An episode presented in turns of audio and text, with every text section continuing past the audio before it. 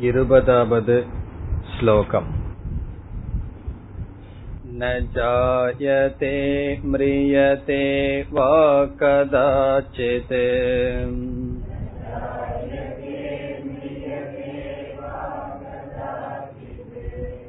நாயம் பூத்வா பவிதா வா ந பூயக.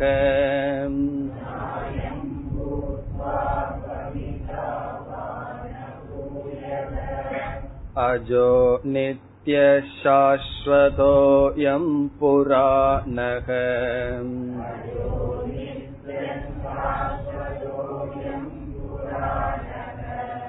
ந ஹன்யதே ஹன்யமானே ஷரீரே.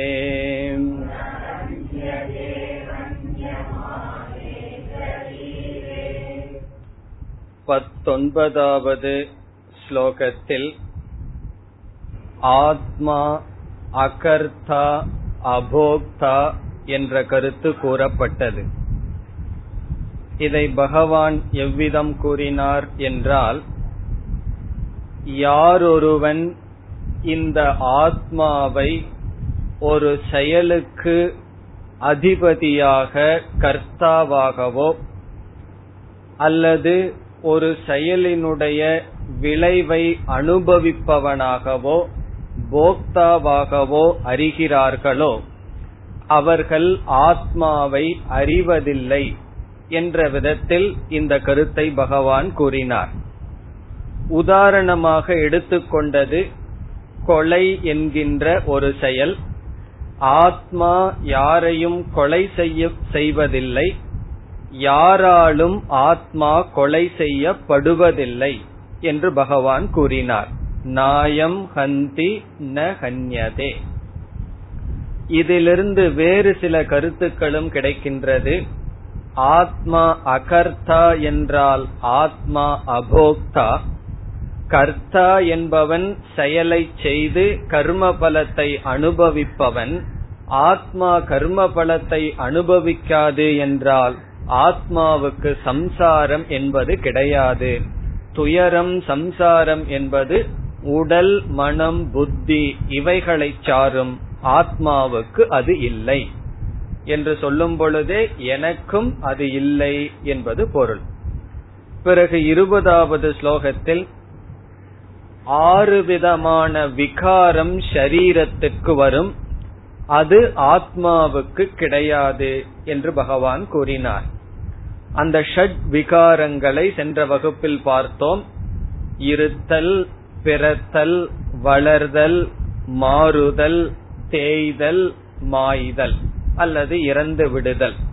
இப்படிப்பட்ட 6 விதமான விகாரம் எந்த ஜீவனுக்கும் ஷரீரத்தை எடுத்தால் வர இருக்கின்றது, அது ஆத்மாவுக்கு கிடையாது என்று சொன்னார். ஏற்கனவே ஆத்மா விகாரமற்றது என்று பகவான் கூறியிருந்தார்.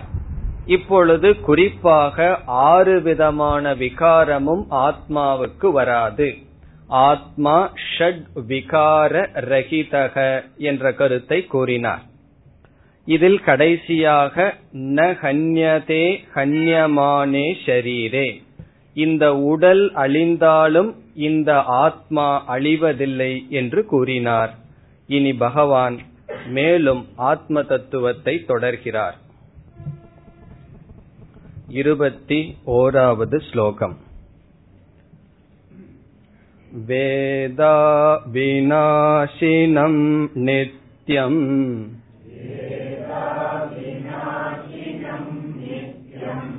யேன மஜமவ்யயம்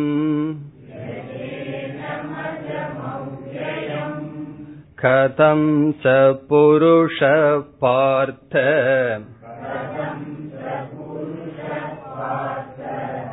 கம் காதயதி ஹந்திகம்.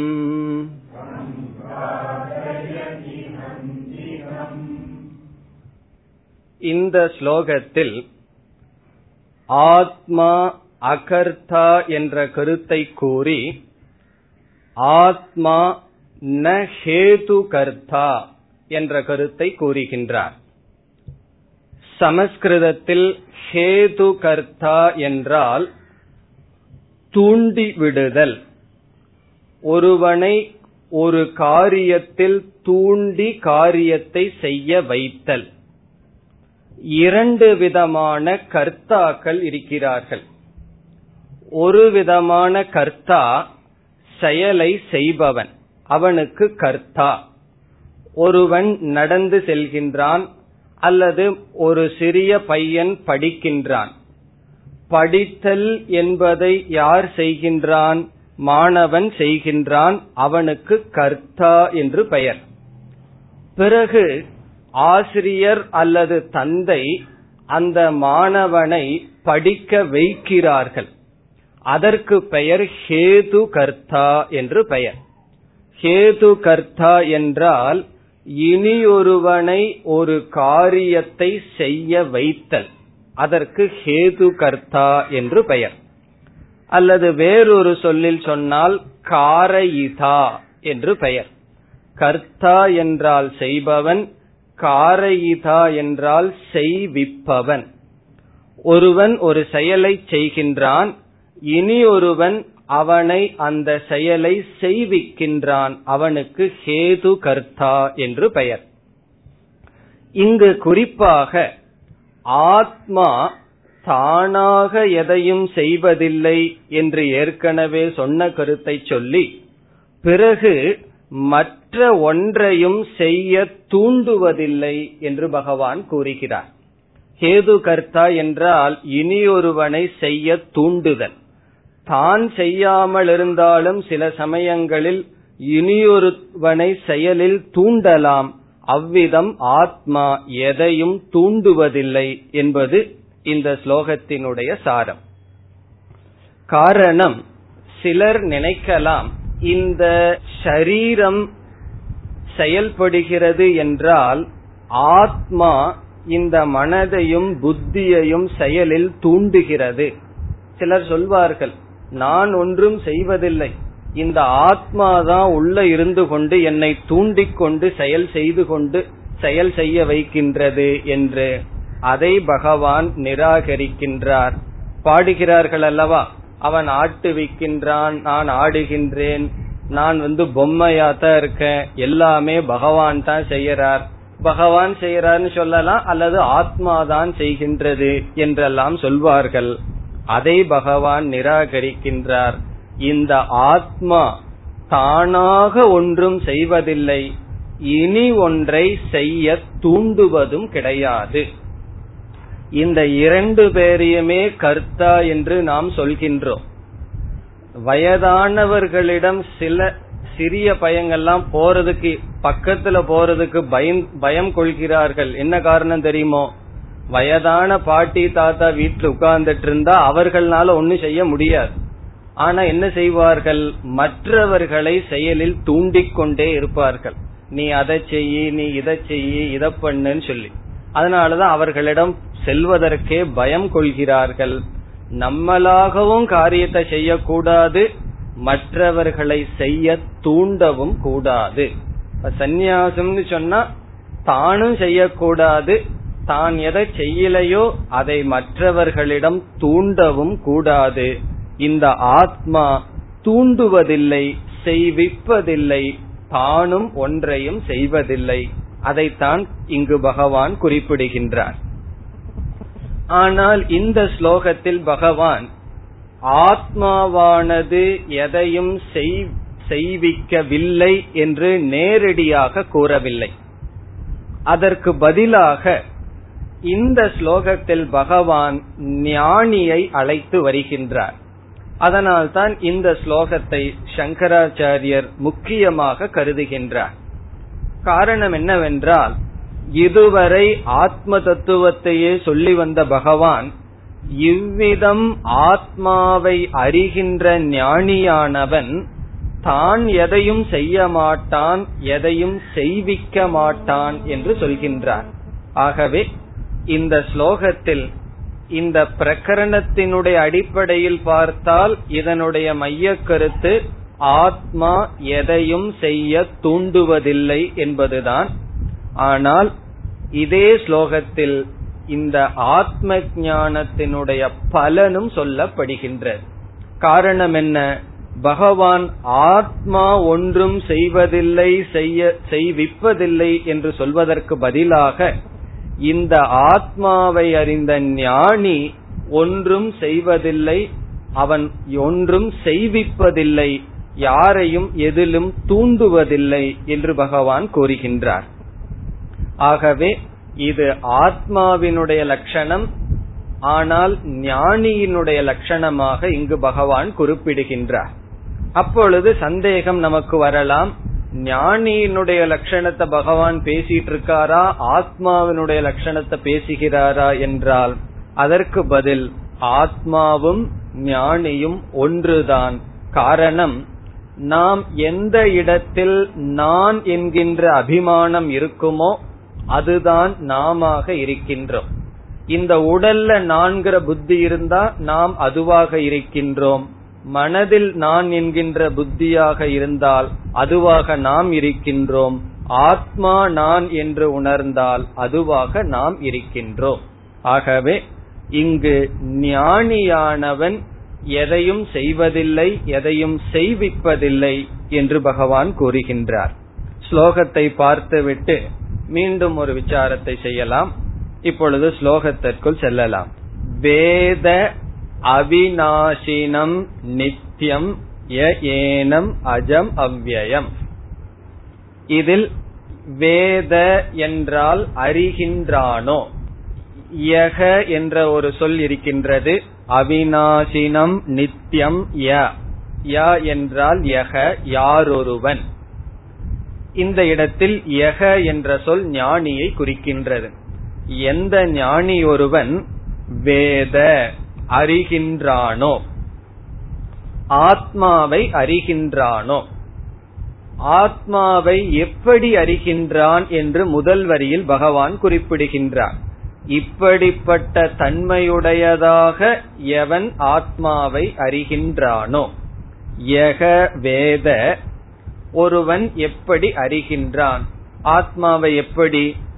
அவிநாசினம், விநாசத்துக்கு உட்படாது, அழியாதது என்று அறிகின்றானோ, எவன் ஆத்மாவை நாசத்துக்கு உட்படாததாக அறிகின்றானோ.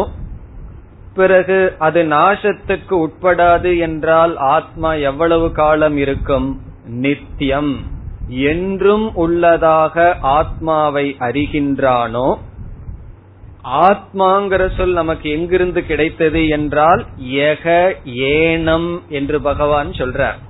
ஏனம் என்றால் இந்த, இந்த என்பது இங்கு பேசி வருகின்ற ஆத்ம தத்துவத்தை குறிக்கின்றது. ஏனம் என்றால் இந்த, இந்த ஆத்மாவை விநாசமற்றதாக நித்தியமாக யார் அறிகின்றார்களோ. அது மட்டுமல்ல, அஜம், அஜம் என்றால் பிறக்காததாக. அவ்யயம், அவ்யயம் என்றால் மாற்றத்தை அடையாததாக.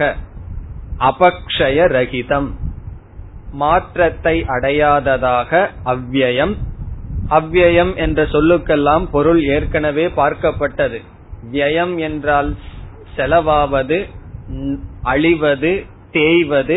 அவ்யயம் என்றால் தேயாதது, எப்பொழுதும் மாறாமல் இருப்பது. இப்படி எவனொருவன் ஏனம் இந்த ஆத்மாவை அறிகின்றானோ, பிறகு அப்படிப்பட்டவனுக்கு என்ன பலன் பகவான் சொல்கின்றார் இரண்டாவது வரியில். சக புருஷக, அப்படிப்பட்ட புருஷனானவன். இந்த இடத்தில் புருஷன் என்றால் ஞானியை குறிக்கும். இவ்விதம் ஆத்ம தத்துவத்தை அறிகின்ற ஞானியானவன், பார்த்த ஹே அர்ஜுன, கதம் என்றால் எப்படி, இவ்விதம் ஆத்மாவை அறிகின்ற புருஷன் கதம் என்றால் எப்படி, கம் என்றால் யாரை, காதயதி என்றால் கொள்விப்பான், ஹந்தி என்றால் கொல்வான், யாரை கொல்வான், யாரை கொல்ல தூண்டுவான். காதயதி என்றால் இவன் கொல்லவில்லை, இவன் கொல்வதற்கு இனியொருவனை தூண்டுவது. அப்படி யாரை இவன் தூண்டுவான் அல்லது இவனாக யாரை சென்று கொள்வான். கம் என்றால் யாரை, யாரை கொல்வான். காதயதி கம், யாரை கொல்விப்பான். கதம் என்றால் எப்படி, அவனால் எப்படி அதை செய்ய முடியும். இதனுடைய சாரம் எப்படியும் செய்ய முடியாது. அவன் யாரையும் கொல்ல மாட்டான், யாரையும் கொல்விக்க மாட்டான், மற்றவர்களை கொல்லும்படி தூண்டவும் மாட்டான். இந்த இடத்தில் இரண்டு சொற்கள் இருக்கின்றது. கதம் என்ற ஒரு சொல், கம் என்ற சொல். இந்த இரண்டும் கேள்வி அல்ல, ஆக்ஷேபம். ஆக்ஷேபம் என்றால் அவ்விதம் இல்லை என்று சொல்வதற்காக.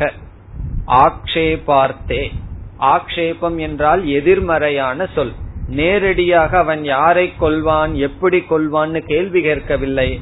எப்படி அவன் கொல்வான், யாரை கொல்வான் என்றால் யாரையும் கொல்ல மாட்டான், எப்படியும் அவனால் கொல்ல முடியாது. இதில் ஹந்தி என்பது கர்த்தாவை குறிக்கும், காதயதி என்பது ஹேது கர்த்தாவை குறிக்கும். ஹந்தி என்றால் கொல்லுதல், கர்த்தா தானாக செய்தல். காதயதி என்றால் செய்ய தூண்டுதல், ஒருவன் எப்படி இனியொருவனை கொலை செய்ய தூண்டுவான். இந்த ஸ்லோகத்திலும் கொலை என்பதை உதாரணமாக எடுத்துக் கொள்ள வேண்டும். எதற்கு பகவான் கொலையையே புடிச்சிட்டு இருக்காருன்னா, இருக்கிற இடம் அங்க பேட்டில் ஃபீல்ட் இருக்கார், யுத்த களத்தில் இருக்கார். அர்ஜுனனுடைய துயரமே அதை குறிச்சது.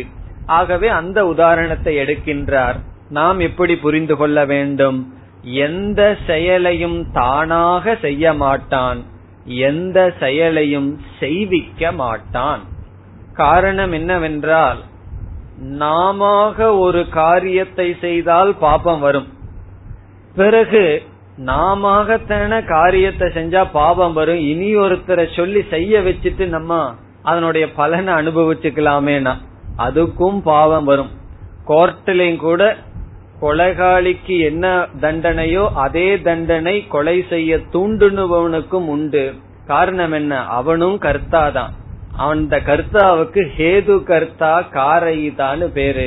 ஆகவே சில சமயங்கள்ல வீட்டுல சில பேர்த்துக்கு தான் ஏதாவது ஒரு பொய் சொல்ற வேண்டிய சூழ்நிலை வந்துன்னா வேற யாராவது அனுப்பிச்சிடுறது. காரணம் என்னன்னா, நமக்கு எதுக்கு அந்த பாவம் சொல்லி, அது வேற யாராவது அனுப்பிச்சு அவங்கள பொய் சொல்ல வச்சா ரெண்டு பாவம். அந்த பொய் சொன்ன பாவம் நமக்கு, இனி ஒருத்தர பொய் சொல்ல வச்ச பாவம் நமக்கு தான் வரும். ஆகவே கர்த்தாவுக்கு என்ன பிரச்சனை இருக்கோ அதே பாவம் ஹேது கர்த்தாவுக்கும் வரும். இனி ஒருத்தர் தானே நான் செய்ய வச்சேன் அப்படின்னு சொல்லி நாம் அதிலிருந்து விடுபட முடியாது. ஆகவே நாம் கர்த்தாவாகவும் இருக்கக்கூடாது, ஹேது கர்த்தாவாகவும் இருக்கக்கூடாது. அதைத்தான் பகவான் செய்துள்ளார். அவன் கர்த்தாவும் அல்ல, ஹேது கர்த்தாவும் அல்ல. இப்ப இதிலிருந்து ஆத்மா எப்படி ஒன்றும் செய்ய தூண்டுவதில்லை என்றால், ஆத்மா விகாரமற்றது, ஆகவே அகர்த்தா. ஞானியும் தன்னை விகாரமற்றதாக உணர்வதனால் தானும் அகர்த்தா. பிறகு ஞானிக்கு புதிதாக ஒரு அடைமொழி, இவன் வேறு ஒரு செயலையும் தூண்டுவதில்லை என்று. ஆகவே ஞானியும் ஆத்மாவும் ஒன்றாகவே இருக்கின்ற காரணத்தினால் ஆத்மாவினுடைய இலக்கணம் ஞானிக்கு வருகின்றது, ஞானியினுடைய லட்சணம் ஆத்மாவுக்கு செல்கின்றது. ஞானி ஒன்றையும் செய்வதில்லை, ஒன்றையும் செய்விப்பதில்லை. ஆத்மா ஒன்றையும் செய்யாது, ஒன்றையும் செய்விக்காது. பிறகு ஆத்மா யார்னா சாட்சியாக இருக்கும், ஞானியும் சாட்சியாக இருக்கின்றான். பிறகு செய்வது செய்விப்பது இதெல்லாம் யார் என்றால், உடல் மனம் புத்தி இவைகள்தான் கர்த்தா, இவைகள்தான் ஹேது கர்த்தா. நாம் ஒரு விஷயத்துல லௌகிக்க வாழ்க்கையில ஒன்றை நாம் துறந்தால் பிறகு அதை மற்றவர்கள் மீது ஏவுவித்தல், மற்றவர்கள் மீது ஏற்றுவித்து மற்றவர்களையும் செய்ய தூண்டக்கூடாது. அது ஒரு பழக்கம். வயதாக சில பேர்த்துக்கு அது வந்துடும், அது இயற்கையாகவே. காரணம் என்ன, எப்பொழுதுமே கர்த்தாவா இருந்திருந்து பழகியாச்சு. பிறகு கை கால்கள் எல்லாம் உடல்ல எல்லாம் சக்தி கிடையாது. அந்த கர்த்திருவம் இனியொருத்தர் மீது ஏற்றுவித்து அவர்களை செயலில் தூண்டுவோம், அதுவும் தவறு. ஒரு செயலை முடிஞ்சா நம்ம செய்யணும், முடியல அப்படின்னு சொன்னா மற்றவர்களை செயலில் தூண்டக்கூடாது. நீ அதை செய்ய, இதை செய்ய, அங்க எடுத்து வை, இதை எடுத்து வைன்னு சொல்லிட்டெல்லாம் தூண்டக்கூடாது. அப்படி தூண்டுவதும் ஒரு விதமான கர்த்திருவம். ஆத்மா தூண்டுவதும் இல்லை, தானாக ஒன்றும் செய்வதும் இல்லை. ஆகவே இந்த பிரகரணத்தினுடைய அடிப்படையில் இந்த ஸ்லோகம் ஆத்மாவினுடைய சுரூபத்தை விளக்குவதாக எடுத்துக்கொள்ள வேண்டும். பிறகு பகவான் ஞானி ஒன்றையும் செய்வதில்லை, செய்விப்பதில்லை என்று சொல்வதிலிருந்து ஆத்ம ஞானத்தினுடைய பலன் அவனுக்கு கர்த்திருவமும் காரயித்ருவம், மற்றவர்களை தூண்டுதல் என்கின்ற புத்தியும் சென்றுவிடும் என்று ஞான பலனும் இங்கு சொல்லப்படுகின்ற. ஆகவே இந்த இடத்தில் சிறிய விசாரத்தை ஆச்சாரியர் மேற்கொள்கின்றார். என்ன விசாரம் என்றால், இப்படிப்பட்ட ஞானிக்கு கர்மத்திலிருந்து சாஸ்திரம் விடுதலை அளிக்கின்றது என்று சொல்கின்றார். சாஸ்திரத்தில் விதவிதமான கடமைகள், கர்மங்கள் எல்லாம் பேசப்பட்டிருக்கின்றது. அக்னிஹோத்திரம் செய்யணும், பிறகு சந்தியாவந்தனம் செய்ய வேண்டும், எல்லா விதமான கடமைகள் ஆசிரமத்துக்கு தகுந்தாற்போல் விதவிதமான கடமைகள் பேசப்பட்டுள்ளது. அந்த கடமைகளெல்லாம் எதற்கு அல்லது எதுவரை என்றால், மன தூய்மை அடைந்து ஞான யோகத்திற்கு வரும் வரை. ஞான யோகத்துக்கு வந்ததற்கு பிறகு ஞானத்தை அடைந்து ஞான நிஷ்டையை அடைந்தவனுக்கு ஒரு விதமான கடமைகளும் கிடையாது. ஆகவே ஞானிக்கு கர்ம அபாவக, ஞானிக்கு எந்த விதமான கடமையும் இல்லை என்பதை இந்த கருத்து அல்லது இந்த ஸ்லோகம் நமக்கு காட்டுகின்றது என்று சங்கரர் கூறுகின்றார். எப்படி நமக்கு தெரியுது ஞானிக்கு கடமை இல்லை என்று என்றால், இங்கு பகவான் ஆக்ஷேபம் செய்து விட்டார், அவன் எதை செய்வான் எதை செய்விப்பான் என்று. ஆகவே ஞானி ஒன்றையும் செய்ய மாட்டான், ஒன்றையும் செய்விக்க மாட்டான், அவனுக்கு கர்மத்தில் அதிகாரம் இல்லை, அல்லது வேதமே அவனிடமிருந்து விலகி விடுகின்றது. அப்பொழுது ஒரு சந்தேகம் வரும், ஞானிக்கு எந்த விதமான கர்மமும் இல்லைனா வேதத்துல எத்தனையோ கர்மங்கள் பேசப்பட்டிருக்கின்றது, அதனுடைய கதி என்ன, அதெல்லாம் ஆனர்த்தக்கியம் அர்த்தமில்லாமல் சென்று விடுமே என்றால், பிறகு பதில் சொல்கின்றார், ஞானிக்குத்தான் வேதத்தினுடைய கர்மகாண்டம் பிரயோஜனம் இல்லையே தவிர அஞ்ஞானிகள் என்றுமே மெஜாரிட்டியா அதிகமாக இருந்து வருவார்கள், அவர்களுக்கு என்னைக்குமே கர்மகாண்டம் பிரயோஜனமாகவே இருந்து வரும். இப்ப தைத்திரியோபனிஷத்துல சீக்ஷாவல்லியில எந்த மந்திரம் பிரசித்தமா இருக்குன்னு கேட்டா எல்லாத்துக்கும் ஆவகந்தி விதன்வானான்னு சொல்லி அந்த ஸ்ரீ தனத்தை பிரார்த்திக்கிற மந்திரம் தான் பிரசித்தமா இருக்கு. இந்த அகம் விரக்ஷஸ்ய ரேரிவான் எல்லாம் சில மந்திரங்கள் இருக்கு, அதெல்லாம் ஆத்ம ஞானத்துக்காக சொல்லப்படுற ஜபம், அதெல்லாம் சமுதாயத்துல பிரசித்தமே இல்லை. சாஸ்திரம் படிக்க வர்றவங்களுக்கு தான் அந்த மந்திரத்தினுடைய மேன்மை தெரியுமே தவிர, பிறகு எங்க ஹோமம் பூஜைன்னு சொல்லி பணம் வரும், அது வரும், பசு புத்திர இப்படி எல்லாம் சிலதெல்லாம் சொல்லி இருக்குமே, அதுலதான் பிரசித்தமாக இருக்கும். ஆகவே வேதத்தினுடைய முதல் பகுதி பயனற்றது என்று என்றைக்கும் செல்லாது, போய்விடாது. காரணம் அஞ்ஞானிகள் இருக்கின்றார்கள், ஞானத்தை அடைந்தவனுக்கு கர்மகாண்டத்தில் பலன் இல்லை. அதை பிறகும் பகவான் சொல்லுவார். இந்த இடத்தில் அந்த கருத்தும் சொல்லப்படுகின்றது. ஆகவே ஞானிக்கு எந்த விதமான கடமையும் கிடையாது. இந்த ஞானத்தினுடைய பலன் அவன் கர்த்திருத்துவ போக்திருத்துவ காரயித்ருவம் இதிலிருந்தெல்லாம் விடுதலை அடைகின்றான். இனி அடுத்த ஸ்லோகம் 22. வாசாம்சி ஜீர்ணானி யதா விகாய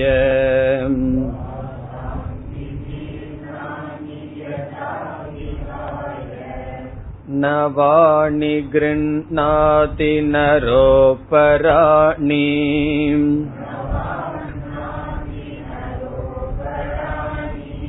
ததா ஷரீராணி விகாய ஜீர்ணானி.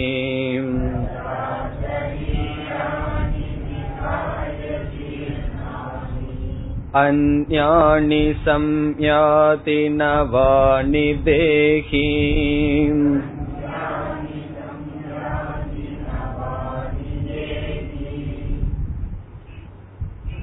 இந்த ஸ்லோகத்தில் ஆத்மா விகாரமற்றது என்ற கருத்தையே பகவான் கூறுகின்றார். ஆத்மா நிர்விகாரக, விகாரம் என்றால் மாற்றம். ஆத்மா மாற்றம் அற்றது என்ற கருத்தை உதாரணம் மூலமாக கூறுகின்றார். ஏற்கனவே கூறிய கருத்தை கூறுகின்றார். ஒரு உதாரணத்தை எடுத்துக்கொண்டு இங்கு பகவான் பேசுகின்றார். என்ன உதாரணம் எடுத்துக்கொண்டு ஆத்மா செயலற்றது, மாற்றத்தை அற்றது என்று கூறுகிறார் என்றால், ஒரு மனிதன் ஆடையை அணிகின்றான், ஆடை டிரெஸ். பிறகு அந்த ஆடையானது கிழிந்துவிட்டால் அல்லது பழையதாக மாறிவிட்டால் அவன் என்ன செய்கின்றான்? அதை களைந்து விட்டு புதிதாக இனி ஒரு ஆடையை அணிகின்றான். ஒரு ஷர்ட் போனதுக்கு அப்புறம் வேறு ஷர்ட், வேறு ஆடையை அணிகின்றான். இப்பொழுது ஒரு பழைய ஆடை ஒன்று இருந்தது, அதை விடுத்து புதிய ஆடையை ஒருவன் அணிந்துள்ளான். இதனால் அதை அணிந்தவனுக்கு ஏதாவது மாற்றம் வருமா என்றால் ஒரு விதமான மாற்றமும் அவனுக்கு கிடையாது. ஆடைகள் வருகின்றது, செல்கின்றது, அவனிடம் ஒரு மாற்றமும் கிடையாது. இதைத்தான் உதாரணமாக கூறுகின்றார். இந்த உதாரணத்தில் ஸ்தூல சரீரத்தை பகவான் ஆத்மாவுக்கு உதாரணமாக சொல்கின்றார். நம்முடைய ஸ்தூல சரீரம் ஆத்மாவுக்கு உதாரணம். பிறகு இந்த ஸ்தூல சரீரம் அணிகின்ற ஆடைகள் இருக்கின்றதல்லவா, அது ஆத்மாவுக்கு இருக்கின்ற ஸ்தூல சரீரத்திற்கு உதாரணம். இந்த உதாரணத்தை கவனமா புரிந்து கொள்ள வேண்டும். இந்த இடத்தில் நம்முடைய ஸ்தூல சரீரம் இருக்கின்றது, ஆடை இருக்கின்றது. நான் என்னுடைய டிரெஸ், நான் சொல்லும் போது நம்ம ஸ்தூல சரீரத்தை எடுத்துக்குவோம். விதவிதமான ஆடைகள் இந்த உடலுக்கு வந்து செல்கின்றது, அப்பொழுது என்னிடம் மாற்றம் கிடையாது. அதே போல ஆத்மாவுக்கு விதவிதமான உடல் வந்து செல்கின்றது, ஆத்மாவுக்கு மாற்றம் இல்லை. இப்ப ஆத்மா என்ற விஷயத்தில் ஆத்மா ஸ்தூல சரீரத்திற்கு உதாரணம். இந்த ஸ்தூல சரீரம் தொடர்ந்து இருக்கின்றது, உடைகள் வந்து வந்து செல்கின்றது. ஆகவே ஆத்மாவும் இருக்கின்றது. ஆத்மாவுக்கு எது வந்து செல்கின்றது? ஸ்தூல சரீரம் வந்து செல்கின்றது. ஆகவே ஸ்தூல சரீரம் ஆத்மாவுக்கு வந்து செல்வது என்பது நம்முடைய ஸ்தூல சரீரத்திற்கு ஆடையானது வந்து செல்வது போல பகவான் பேசுகின்றார். இந்த உதாரணத்தை புரிந்து கொள்ள வேண்டும் என்றால் சில கருத்துக்கள் தெரிந்திருக்க வேண்டும். அந்த அடிப்படையான ஒரு சில கருத்துக்களை பார்ப்போம். ஜீவன் என்ற சொல்லில் ஒரு ஜீவன் என்றால் ஆத்ம அனாத்மாவினுடைய சேர்க்கை என்று படித்துள்ளோம். ஏற்கனவே ஆரம்பத்தில் அப்படித்தான் ஆரம்பிச்சோம். நான் நான் என்று சொன்னால் ஆத்ம அனாத்மாவினுடைய சேர்க்கை. ஆத்மாவினுடைய சொரூபம் என்ன என்று பார்த்து வருகின்றோம். அனாத்மாவினுடைய சொரூபத்தை மூன்றாக நாம் பிரித்தோம். காரண சரீரம், சூக்ஷ்ம சரீரம், ஸ்தூல சரீரம். இந்த மூன்று உடலையும் கூடியவன், இந்த மூன்று உடலும் சேர்ந்து அனாத்மா என்று சொல்லப்படுகின்றது. காரண சரீரம் என்பது நாம் செய்து வைத்த பாப புண்ணியங்களினுடைய ஸ்தானம், ஆயத்தனம். ஆயத்தனம்னா இருப்பிடம். நம்மளுடைய பாப புண்ணியம் எல்லாம் ஒரு இடத்துல இருக்க வேண்டும் அல்லவா, அந்த இருப்பிடம் தான் காரண சரீரம். இப்ப காரண சரீரத்துக்கு என்ன லட்சணம் சொல்லலாம்?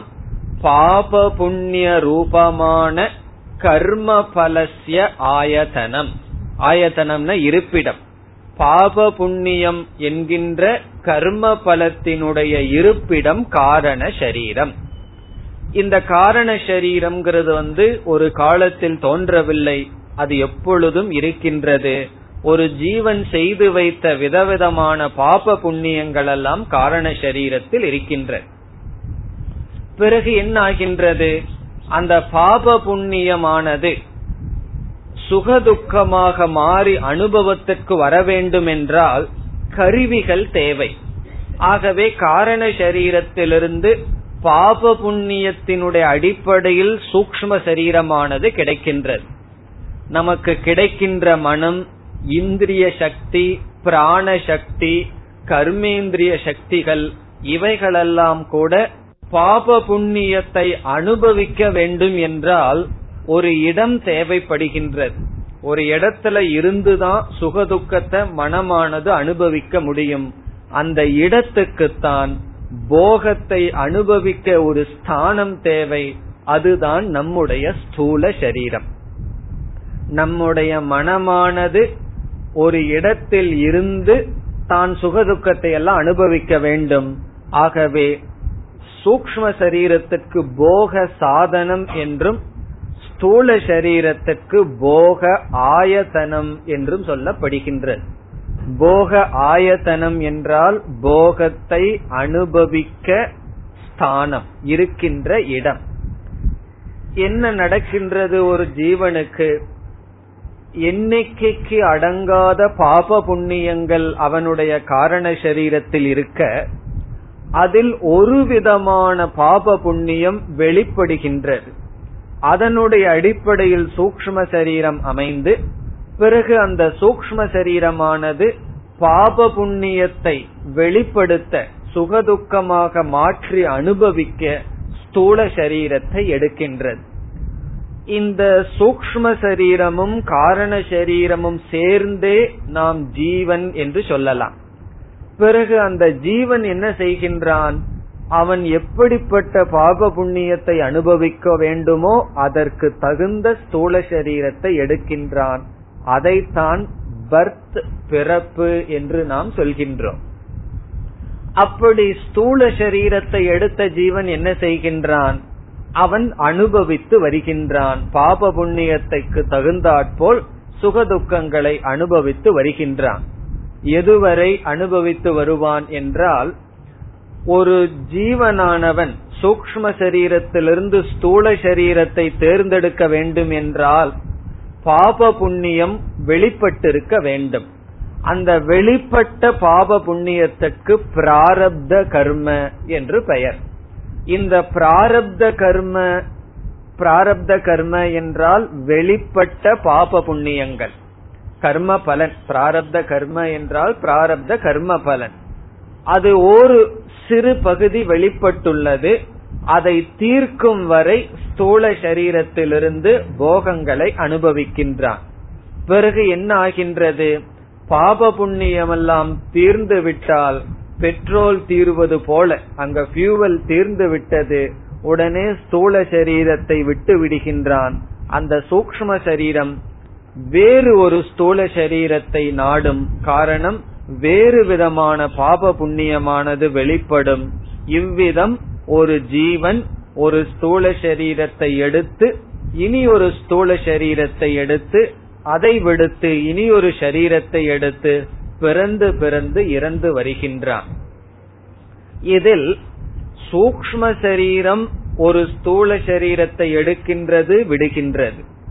காரண சரீரம், அந்த ஜடமாக இருக்கின்ற காரண சரீரம் சூக்ஷ்ம சரீரத்திற்கு காரணமாகின்றது.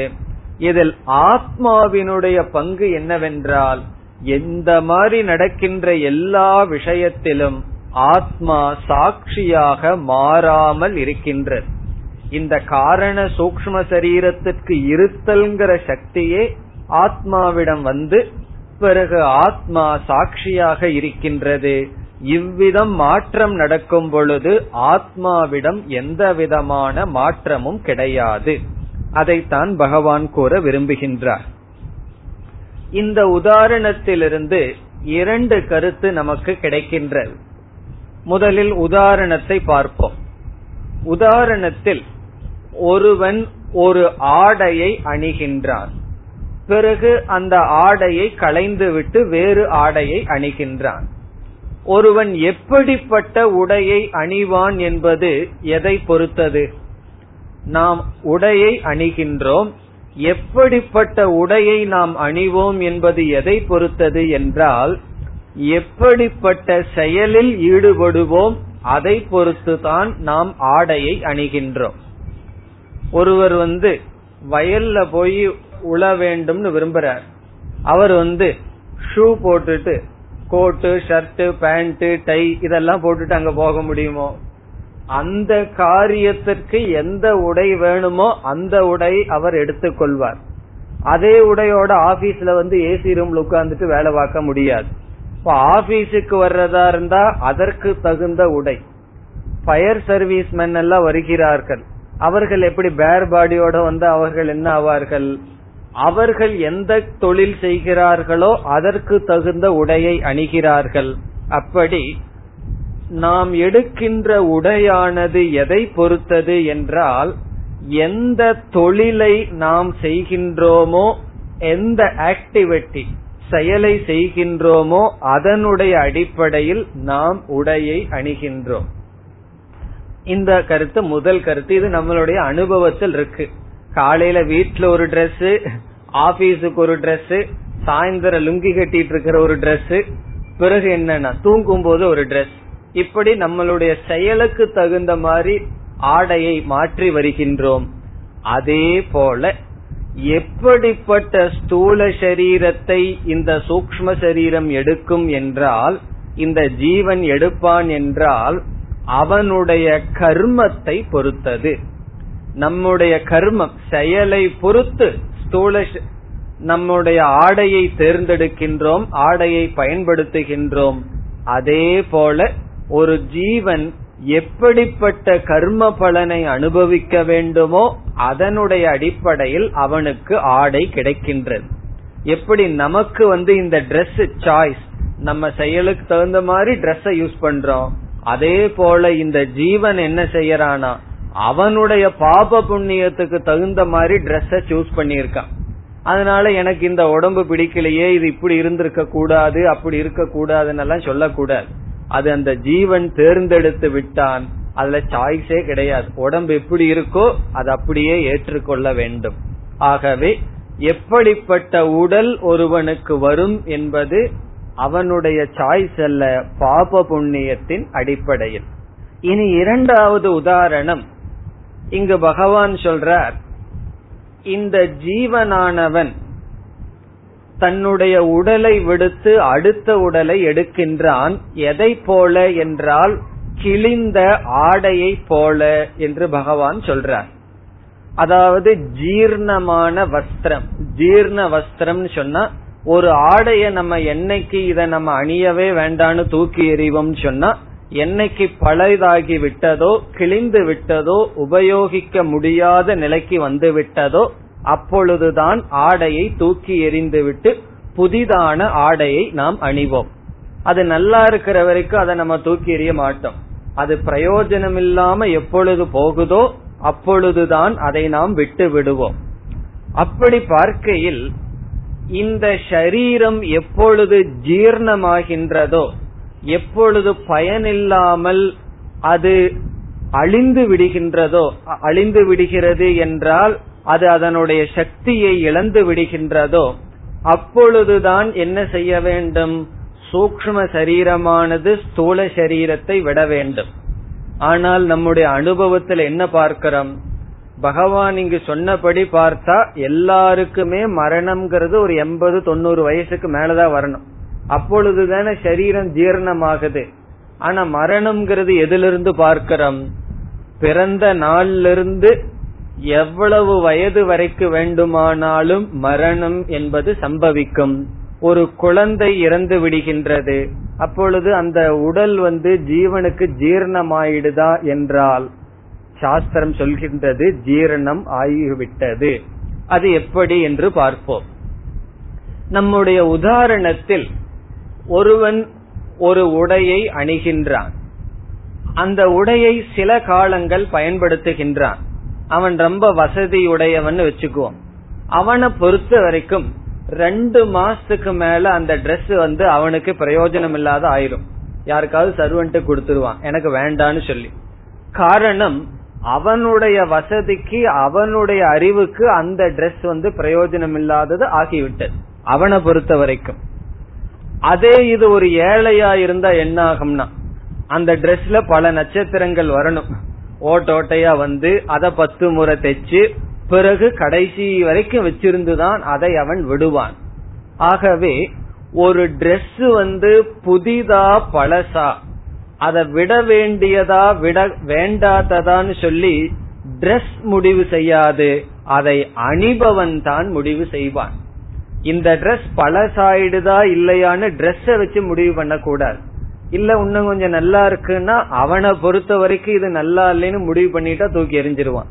ஆகவே ஒரு ஆடை அது பழைதாகி விட்டதா அது ஜீர்ணமாயிடுதா இல்லையான்னு முடிவு செய்வது ஆடையினுடைய ஸ்திதி அல்ல, அதை அணிபவனுடைய முடிவு. அணிபவன் தான் முடிவு பண்ணணும் இது பழசா இல்லையான்னு சொல்லு. சில பேர் ஒரு டிரெஸ் புதுசா வாங்கினாங்கன்னா அது அந்த டிரெஸ்ல மோகம் வந்து கொஞ்ச நாள் தான் இருக்கும், அதுக்கப்புறம் அது ஒரு 2-3 வருஷம் பெட்டியிலேயே இருக்கும் அல்லது 10 வருஷம் பெட்டியில் இருக்கும், பிறகு வேற யாருக்காவது எடுத்து கொடுத்து விடுவார்கள். அவர்களை பொறுத்தவரை அது பழைதாகி விட்டது. ஆகவே ஆடையினுடைய ஸ்திதிய வச்சு அது ஜீர்ணமாயிடுதா ஜீர்ணமாகலையான்னு முடிவு செய்ய கூடாது. அதே போல ஒரு ஜீவாத்மா இந்த ஷரீரத்தை எடுக்கின்றான், இந்த ஷரீரத்தை எந்த காரணத்திற்கு என்ன பாப புண்ணியத்தை தீர்ப்பதற்காக எடுக்கின்றானோ அது பிறந்த நாளிலிருந்து 100 வயசு வரைக்கும் எப்ப வேண்டுமானாலும் தீர்ந்து போலாம். ஒருவன் பிறந்து 15 நாள்ல பாப புண்ணியம் தீர்ந்துடுதுன்னு சொன்னா அந்த ஜீவாத்மாவுக்கு அந்த உடல் ஜீர்ணம். ஜீர்ணம்னு சொன்னா அந்த உடல் பழைதாகி விட்டது, ஜீர்ணமாகி விட்டது, பிறகு புதிய உடல் தேவை. ஆகவே இந்த ஸ்தூல சரீரம் பழதாகி விட்டதா ஜீர்ணமாயிடுதா இல்லையான்னு முடிவு செய்வது யாருன்னு சொன்னா அந்த ஜீவாத்மா முடிவு செய்வார்கள், வேறு யாராலும் முடிவு செய்ய முடியாது. நல்ல டாக்டர் கிட்ட போய் கேட்டு பாருங்க, இவர் பொழைப்பாரா இல்ல போவாரான்னு சொல்லி. அவர் என்ன சொல்லுவார்? நம்மால சொல்ல முடியாது. 80 வயசான ஒருவர் வந்து ஒரு டாக்டர் கிட்ட போனார், இந்த வண்டி எவ்வளவு நாள் ஓடும் இந்த கண்டிஷன்லன்னு சொல்லி கேட்டார். அவரு சொன்னார், அதெல்லாம் நாங்க சொல்றதுக்கு இல்ல, நாங்க ஏதோ அப்பப்போ ரிப்பேர் பண்ணி விடுவோம், அது எவ்வளவு நாள் ஓடுமோ அது அவ்வளவு நாள் ஓடும். இந்த கண்டிஷன்ல 6 மாசமும் ஓடலாம், 6 வருஷமும் அது ஓடலாம். ஆகவே யாராலும் சொல்ல முடியாது இந்த ஷரீரமானது அதனுடைய நிலையை இழந்து விட்டதுன்னு சொல்லு. சில பேர் பெட்லியே 7-8 வருஷம் இருப்பார்கள். காரணம் என்னன்னா அந்த ஜீவாத்மாவுக்கு அந்த ஷரீரம் இன்னும் ஜீர்ணமாகல, சில பாவ புண்ணியங்கள் எல்லாம் இருக்கின்றது. சில பேர் அப்படியே கொட்டாய் விடுற மாதிரி விட்டுட்டு விழுந்து விடுவார்கள். காரணம் என்னன்னா அந்த ஜீவாத்மாவுக்கு அந்த நேரத்தோடு முடிவடைகின்றது. ஆகவே இந்த ஷரீரம் எவ்வளவு வயதாயிருக்குன்னு நம்ம சொல்லிட்டு இருக்கலாம், ஆனா இந்த ஜீவனுக்கு ஷரீரம் எவ்வளவு வயதாயிருக்குன்னு சொல்லி நம்மளுடைய வயது கணக்கெல்லாம் அங்க வேலை செய்யாது. அதனுடைய கால்குலேஷன் வேற, நம்ம போட்டுட்டு இருக்கிற கால்குலேஷன் வேற. ஆகவே ஷரீரம் பலதாயினதுக்கு பிறகு புதிய ஷரீரத்தை எடுத்திருக்கிறான்னு பகவான் சொல்லும் பொழுது ஜீவாத்மாவுக்கு எது பழையது என்றால் பாப புண்ணியம் குறைய குறைய பழைதாகி வருகின்றது. பாப புண்ணியம் அதிகமா இருக்க இருக்க சரீரத்துல 1000 நோய் இருந்தாலும் அவன் போகவே போக மாட்டான். காரணம் என்னன்னா போக வைக்க முடியாது, அந்த அவ்வளவு கஷ்டப்பட்டு தான் போகணும்னா கஷ்டப்பட்டு தான் போவான். எல்லாத்துக்கும் ஒரு ஆசை, என்ன ஆசை தெரியுமோ? கஷ்டப்படாம பொசுக்குன்னு போயிடணும். அத சொல்லும் போதே பொசுக்குன்னு போயிடணும்னு சொல்லுவார்கள். அது எப்படி? இந்த சரீரத்துல சில பாப புண்ணியம் இருந்ததுன்னு சொன்னா அது எப்படி போக முடியும்? அல்லது நம்ம சுத்தி இருக்கிறவங்க வேற கொஞ்சம் பாவம் பண்ணி இருந்தாங்கன்னா அது அவங்களுக்கு அந்த கஷ்டத்தை கொடுத்துட்டு தானே போக முடியும். அதனால நம்ம கையில கிடையாது, எப்படி போவோமோ அப்படி போவோம். ஆனா ஒரு விஷயத்த குறிச்சு கவலைப்பட வேண்டாம், கண்டிப்பா போயிருவோம். நம்ம போயிருவோமா இல்லையா அந்த கஷ்டமே வேண்டாம், கண்டிப்பா போவோம். ஆனா எப்படி போவோம் நமக்கு அது தெரியாது, எப்படி வேண்டுமானாலும் போலாம். அதனால பகவான் கிட்ட திடீர்னு போகணும் அப்படியெல்லாம் பிரார்த்தனை பண்ண கூடாது. வயசாக அப்படி சில பேர் பிரார்த்தனை பண்ண ஆரம்பிச்சிருவாங்க, எல்லாத்திட்டையும் அதை வேற சொல்லிட்டு இருப்பாங்க, கூப்பிட மாட்டேங்கிறானே கூப்பிட மாட்டேங்கிறானே. திடீர்னு பகவான் போலாமான்னா இல்ல இன்னும் கொஞ்ச நேரம் பேத்திக்கிட விளையாடிட்டு வர்றேன்னு சொல்லுவாரு. சும்மா சொல்றது அது. நம்ம ஏதாவது கஷ்டம் வீட்டுல யாரு சரியா சாப்பாடு கொடுக்கல கஷ்டம் கடுத்துட்டாங்கன்னா உடனே வைராகியம் வந்துடும். எல்லாம் சரியா இருந்ததுன்னா போறதுக்கு மனசு வராது. ஆகவே அது நம்ம கையில கிடையாது. இந்த சரீரத்தினுடைய வயது மரணத்துக்கு வயது ஜீவாத்மாவுக்கு தான் தெரியும். அத நான் தெரிஞ்சுக்கிற முயற்சி பண்றேனே ஜோசியம் எல்லாம் பார்த்துனா, பகவான் எல்லாம் இந்த மாதிரி விஷயம் தெரியக்கூடாதுன்னு வச்சிருக்கார். நமக்கு தெரிஞ்சதுன்னு சொன்னா வாழ்க்கையில சுவாரஸ்யமே இருக்கார். நமக்கு மரணம் தெரிஞ்சதுன்னு வச்சுக்குவோம், என்ன ஆகும் தெரியுமோ? இப்போ ஒருவருக்கு 5 வருடத்துக்கு அப்புறம் ஒரு டேட்ல மரணம்னு சொன்னா அவர் இன்னைக்கே அவர் ஆள் க்ளோஸ் ஆன மாதிரி தான். இன்னும் 5 வருஷத்துல போயிருவனேன்னு சொல்லி இருக்கிற வாழ்க்கைய சந்தோஷமா வாழவே மாட்டார். ஆகவே மரண கடைசி வரைக்கும் ஒருவர் மகிழ்ச்சியா வாழணும்னு பகவான் விரும்புறார், நம்ம தான் அதை விரும்புறது இல்ல. அப்படி பகவான் விரும்பி நம்மளுடைய மரணத்தை தெரியக்கூடாதுன்னு வச்சிருக்கார். அதனால இயற்கையினுடைய திட்டமே அது நமக்கு தெரியக்கூடாது. யாரெல்லாம் இவ்வளவு இந்த தசை வந்தா அவரு போயிருவார் இருப்பாருன்னு சொல்றாரோ அவர்களெல்லாம் சும்மா சொல்கிறார்கள், யாருமே நிர்ணயிக்க முடியாது. ஜாதகத்தை வச்சோ ரேகைய வச்சோ நம்முடைய மரண காலத்தை நிர்ணயிக்கும் அறிவை பகவான் கொடுக்கவில்லை. அது அந்த ஜீவாத்மாவினுடைய பாப புண்ணியத்தினுடைய அடிப்படையில சரீரத்துக்கு வயது இருக்கின்றது. அதைத்தான் இங்கு பகவான் ஜீர்ணமான வஸ்திரம் என்ற சொல்லில் சொல்கின்றார். நம்ம உடலில் இருக்கின்ற ஆரோக்கியம் வயதை வச்சு இந்த உடல் இன்னும் கொஞ்ச நாள் இருக்கலாமே என்றெல்லாம் சொல்லக்கூடாது. எவ்விதம் நம்ம அந்த உதாரணத்துக்கு போகணும், வசதி உடையவன் பணக்காரனுக்கு ஒரு டிரெஸ் அது நல்லா இருக்கும், ஆனா அவனை பொறுத்த வரைக்கும் அது பழையதாகி விட்டது. ஆனால் ஏழைக்கு ரொம்ப நாளா இருக்கும். ஆகவே உடை பழையதா புதிதா என்பது ஆடை நிர்ணயம் செய்யாது, அதை அணிபவன் தான் நிர்ணயம் செய்ய வேண்டும். அதே போல் ஜீவாத்மா முடிவு செய்ய வேண்டும், இந்த சரீரம் பழையதா அல்லது புதியதா. இந்த 2 கருத்துக்களும் அப்படியே சைடுல நமக்கு கிடைக்கின்றது. ஆனா முக்கியமான கருத்து என்னன்னா, இவ்விதமெல்லாம் மாற்றம் நடக்கும் பொழுது ஆத்மா மாறாமல் இருக்கின்றது. பீஷ்மருடைய சரீரம் போகும், துரோணருடைய சரீரம் போகும், அவர்களுடைய சூக்ஷ்ம சரீரம் வேறொரு சரீரத்தை எடுக்கும், அப்பொழுதும் ஆத்மா மாறாமல் இருக்கின்றது. அதுதான் சாரம். இப்பொழுது ஸ்லோகத்திற்குள் செல்லலாம். முதல் வரியில் உதாரணத்தை பகவான் சொல்கின்றார். வாசாம்சி ஜீர்ணாணி யதா விகாய. வாசாம்சி என்றால் ஆடைகள், டிரெஸ். வாசாம்சி எப்படிப்பட்ட ஆடை? ஜீர்ணாணி. ஜீர்ணாணி என்றால் பழுதுபட்டது, ஜீர்ணமானது, பழையதாக ஆகிவிட்டது, ஜீர்ணம், அதிகமாக பயன்படுத்தப்பட்டு விட்டது. ஜீர்ணாணி வாசாம்சி. அப்படிப்பட்ட ஆடைகளை யதா எப்படி, விகாய ஒருவன் விட்டுவிட்டு, நவானி கிருண்ணாதி நரக அபராணி. நரக என்றால் மனிதன்.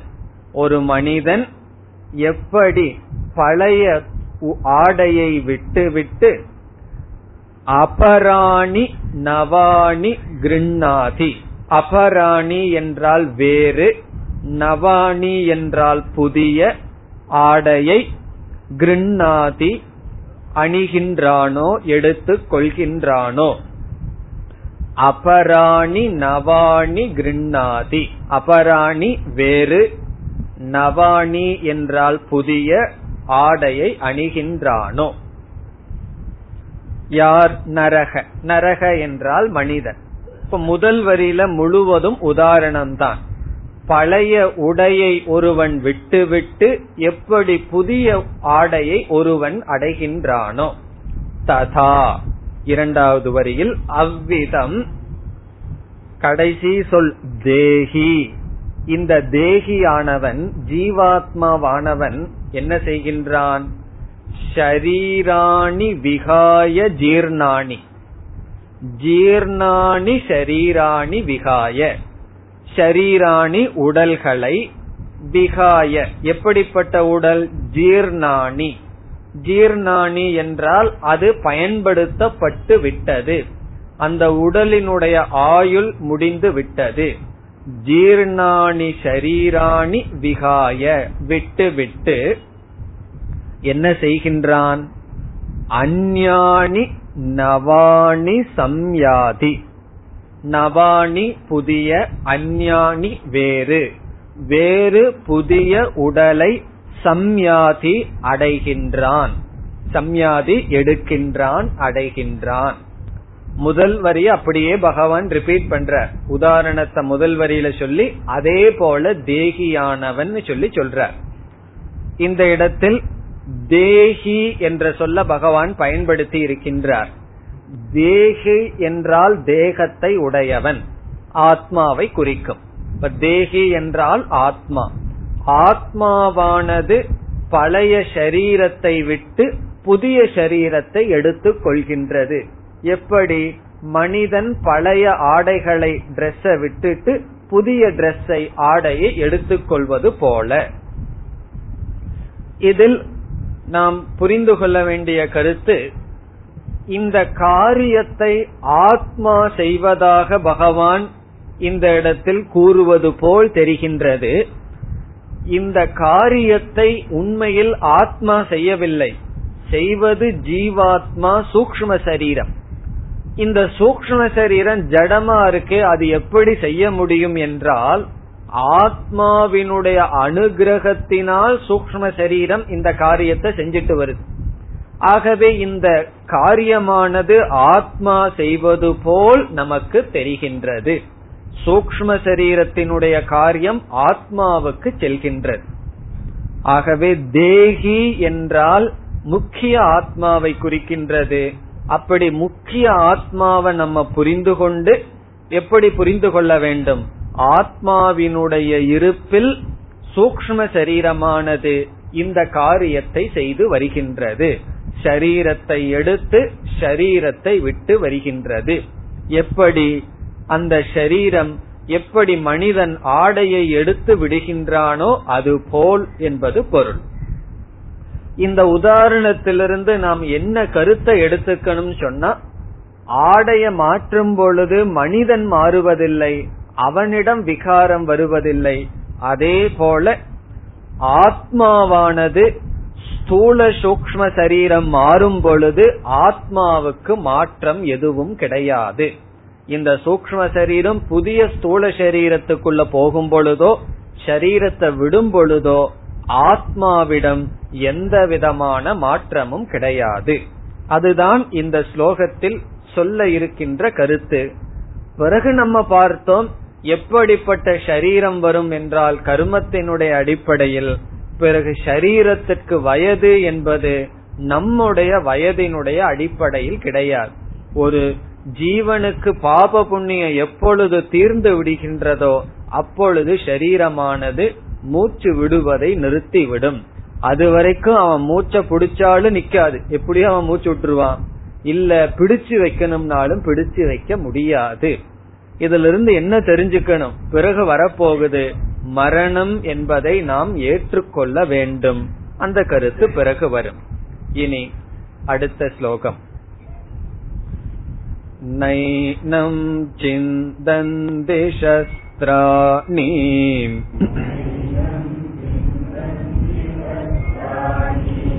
நைனம் தகதி பாவகஹ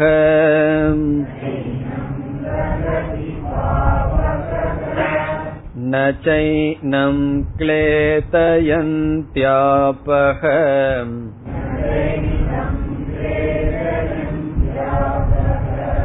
ந சோஷயதி மாருதஹ.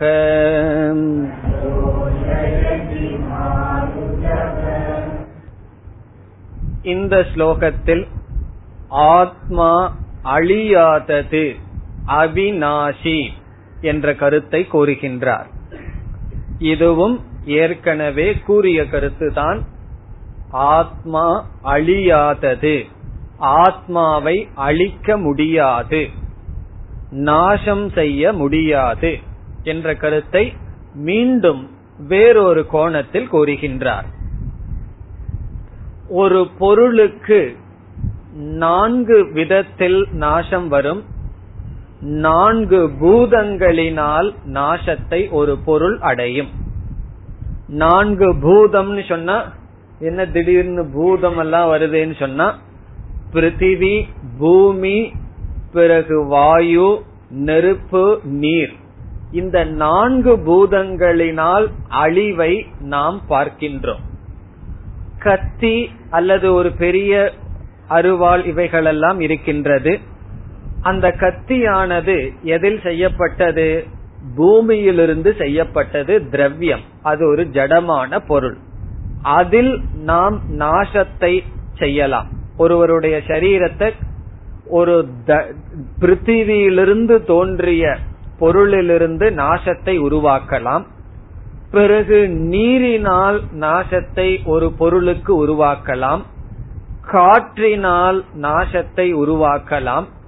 சில பொருள்கள் எல்லாம் சுபாவமாகவே ஸ்நேகம் ஒட்டி கொண்டு இருக்கின்ற திரவிய மாதிரி இருந்தால், திரவத்தை போல் இருந்தால், அதை காற்றுல வச்சோம் அப்படின்னா அது அதை உலர்த்தி நாசப்படுத்திவிடும்.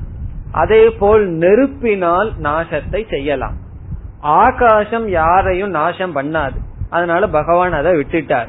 இவ்விதம் 4 பூதங்கள் ஒன்றை ஒன்று அல்லது மற்றதை நாசம் செய்ய முடியும். அவ்விதம் 4 பூதங்களினாலும் ஆத்மாவுக்கு நாசம் வராது என்பதுதான் இந்த ஸ்லோகத்தினுடைய சாரம். நைனம் சிந்தந்தி சஸ்திராணி. சஸ்திரம் என்றால் கருவிகள், வெப்பன். சஸ்திரமானது ஆயுதங்கள் ஆத்மாவை வெட்டாது. சிந்தந்தி என்றால் ஏனம் இந்த ஆத்மாவை வெட்டாது. பிறகு நைனம் தகதி பாவகக, நெருப்பானது இந்த ஆத்மாவை எரிக்காது. தண்ணீரானது இந்த ஆத்மாவை நனைத்து நாசத்தை உருவாக்காது.